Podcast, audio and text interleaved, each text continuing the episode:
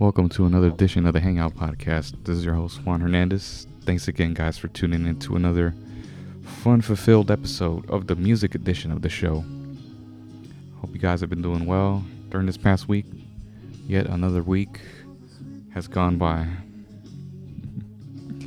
another week has passed us by as we roll through the punches in 2020. Hasn't been the best of years, but also hasn't been the worst of years. Of course, I've had better years myself. As I just sit here in my living room, running on fumes, um, you know, the perils of working for juvenile probation, you know, spending the last two hours doing phone calls and uh, getting to the point where when I start getting a headache, that means it's time to eat something. I usually get cranky if I don't eat anything in the time that I'm allotted to eat stuff. But I wanted to take this time to knock this quick episode out just to have some new content for the week. A little something for you guys to enjoy. Nothing too long, nothing too short. Just just the right amount. I was sitting here, popped on YouTube, and I said, you know what? I've been meaning to do this episode for months and months. It was a long time coming in the making. For some reason, I dropped the ball yet again. But here I am, a few weeks late. I had been meaning to pay tribute to Stevie Ray Vaughan a couple weeks ago. Celebrated the 30th anniversary of his untimely death back in August of 1990. You're a music fan, you're probably familiar with who SRV is. Stevie Ray Vaughan was a really, really prominent figure in the blues rock world from the better part of the 80s. For most of the 80s. Here was a guy who was not one to, to buck with the trends and just go his own way. You know, this guy wasn't following what what these guys were doing in the MTV era days of teasing up their hair, makeup, power ballads, flashy guitar solos, flashy clothes. You know, songs about banging chicks, doing drugs. None of that. This man was a one man band, if you could say. Stevie Ray Vaughan and Double Trouble. Blues rock, man. How much more raw does it get? How much more real does it get?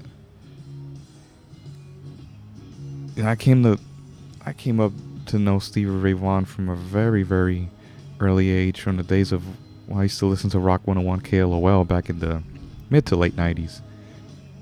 Uh, all thanks to, once again, my dad he always talked about this Stevie Ray Vaughan character with the same story that he tells to this day, which is really, really, really, really entertaining.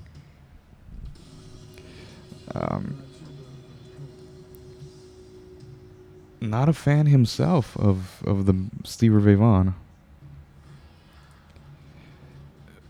He told me he never had listened to his songs before up until when he saw him in concert in Aug- August of 1990, a few weeks before his death. Not many can say that, you know, other than the cousins that were with him at the time of the concert.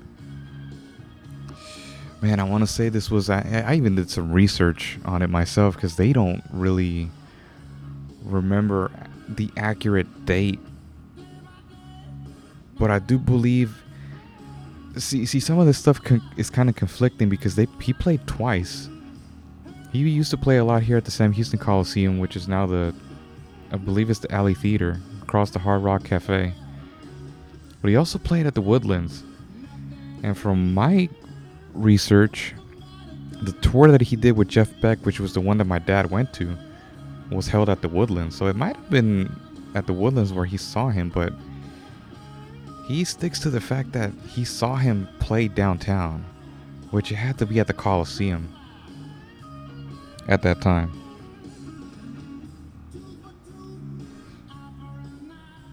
So he always talked about him. You know, he died in a helicopter crash literally weeks after he saw him in concert. Became a fan instantly, if not at the concert, it was right then and there. I mean, it's just. And then diving deeper into the catalog, I became a fan myself. You know, growing up, it was all about classic rock for me and heavy metal, and hard rock. Eventually, spinning off into my own little phases of thrash metal, new metal, glam. But I always go back to my roots. And it's always fun to go back to and revisit the blues rock era that came with Stevie Ray Vaughan. And he learned from the best. You know, he was right up there with he was right up there with Eric Clapton, Jeff Beck, all the greats. I mean, he learned from the best, you know. Who better to look up to than B.B. King and all the blues legends of the past? There's just something about his music that's really moving for me. The, you, you can just feel the emotion. When he plays the guitar, you know it's Stevie Ray Vaughan. There's no flashy pedals, no flashy amplifiers.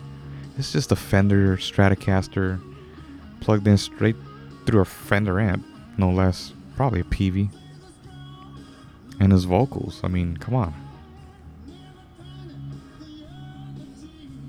I'm just sitting here listening to a couple of his songs, just uh, revisiting. A couple of weeks ago, I was at Cactus Music on my many weekend trips in search for music and concert DVDs. I came across this Stevie Ray Vaughan DVD. It's all his music videos and a couple of MTV unplugged sessions that he did back in the late 80s.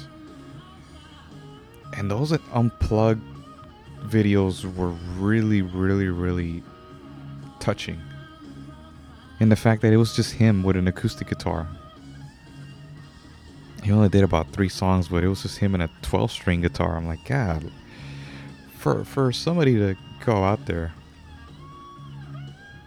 with the balls to do that and say, you know what, I'm going to perform with a 12 string acoustic guitar and just sing. No backing band, no drums, no backing tapes, no keyboards, no dancers, no auto tune, none of that. I mean, you gotta, you gotta respect that. There's uh, something that comes with it. It's just the, the like I said, raw emotion, and you put in all your feel into it. And I don't know, it's just it it stands the test of time. It's it's his music's timeless. It doesn't sound like something that was recorded in the 80s or in the 90s. It's not dated. I can tell you that.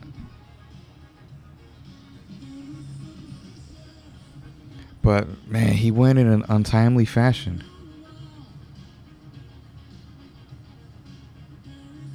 I sit here back and in the, the research that I've done throughout the throughout the years. This was a, this was a man who debuted at Montreux, the jazz festival, the big jazz festival. Back in I think it was 83. 1983 or 82. I might have my dates wrong, but when he made his debut, I mean, everybody was booing him. Again, this was a jazz festival, not a blues festival. Nobody liked what he what he was doing.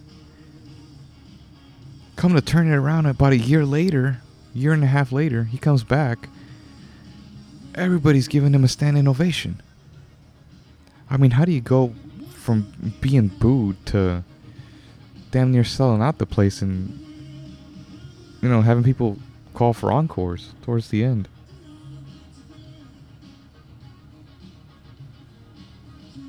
Not only that, what's what strikes me as very, very, you know, what a stand-up guy he was. You know, he had his issues with drugs and alcohol, mainly cocaine and you know, whiskey. He was very upfront about it too. He admitted the fact that it was, you know, crippling him as a musician. He always depended on it from early on, early on age. You're talking about a a man who overcame that and was nearly on the brink of death to making his big comeback with the final album that he put out uh, called In Step. And that that really just cemented him in the scene and he was well on his way to becoming one of the if not probably the biggest uh, blues rock players at the time. Put him right up up there with Jeff Beck and Eric Clapton. It's just a shame though how a man who was who cleaned himself up just dies at the peak of his career suddenly in a helicopter crash.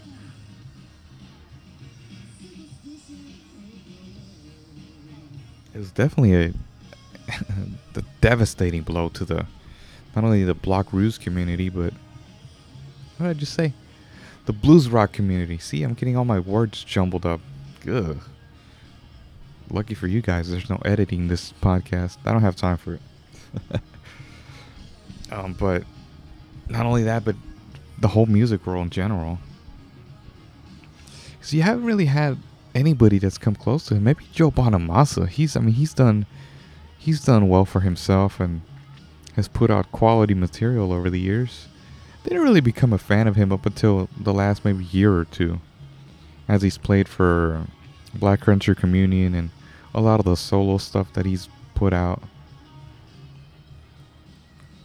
But nowhere near the status that SRV had back in his heyday. He did a he did a several covers too by Hendrix, Little Wing, Voodoo Child, Superstition by Stevie Wonder.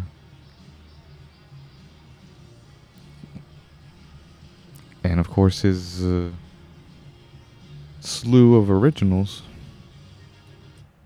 Texas Flood, Pride and Joy, Couldn't Stand the Weather. I'm looking at the whole track listing right now. These damn commercials on YouTube.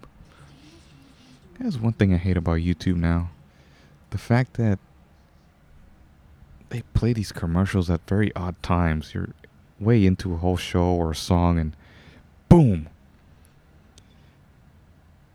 commercial. Anywho, had the music playing in the background. I just, you know, just reminiscing. Really, not, not much else I can say regarding a, you know, like a big tribute for SRV. The plan for me this year was I had planned to drive up to Austin with my dad, if not by myself, and actually get a picture taken at the Stevie Ray Vaughan statue that they have located in Austin as a you know memorial. And it's it's so strange how the times the many times I went to Austin, I never actually went to take a picture it's one of my few regrets I have right now. But as you may know, the COVID 19 pandemic kind of put a halt to those plans. Not to say that I still can't take the weekend trip up there just to come and go. But I really I really want to go to Austin just to explore a little bit. I don't want to just go just for that. There's just so much to explore out there. Up in the hills. But I wanted to come on this week just to just to pay a small tribute to a very influential blues rock guitar player. Definitely a really, really um, one of my many guitar influences. Um, in a lot of ways, you know, a different approach to my playing and practicing. You know, delving in deeper into those blues rock uh, roots. as they say. I mean, who can mistake Stevie Ray Vaughan? You would see him, you know, with his hat and the boots and the shirt. You know, there's been many nights if I'm listening to his music or whatever, where I'll pop the question and just kind of wonder, where where would he be at today? Much like if you look back at maybe like a Jimi Hendrix or a Randy Rhoads or you know people that have left us so young so soon, what would they be? Kurt Cobain, what would they be doing now? I'm sure their legacy would be cemented up there as one of the greats. I mean, they've already been I don't want to say glorified, but they've been mm, talked about as such. And they weren't even that young. Stevie Ray Vaughan was 35 when he was killed. I'll be 35 in a couple more years. That's scary. but furthermore, uh, just wanted to come on briefly today and, just kind of pay my respects for you know, legendary guitar player. Definitely somebody to look up to. If you haven't checked out his music, go check it out on YouTube, Spotify. It's up there. Don't ask me for a particular song because all his songs are great. That's all I can say. If you guys are enjoying what uh, what I've been putting out as of late in this new venture that I have for the podcast, uh, be sure to rate, review, and subscribe to the show for free on Apple Podcast and Spotify Podcast only. Those are the only two platforms the podcast is current, currently streaming from. And if you like what you enjoy, tell a friend, a family member, a relative, co-workers. Like I said, I strive to bring quality over quantity for the show. And I will be bringing more of you for weeks on end to come. So, thanks again, guys, for tuning in to another music edition of the Hangout Podcast. We'll see you next week.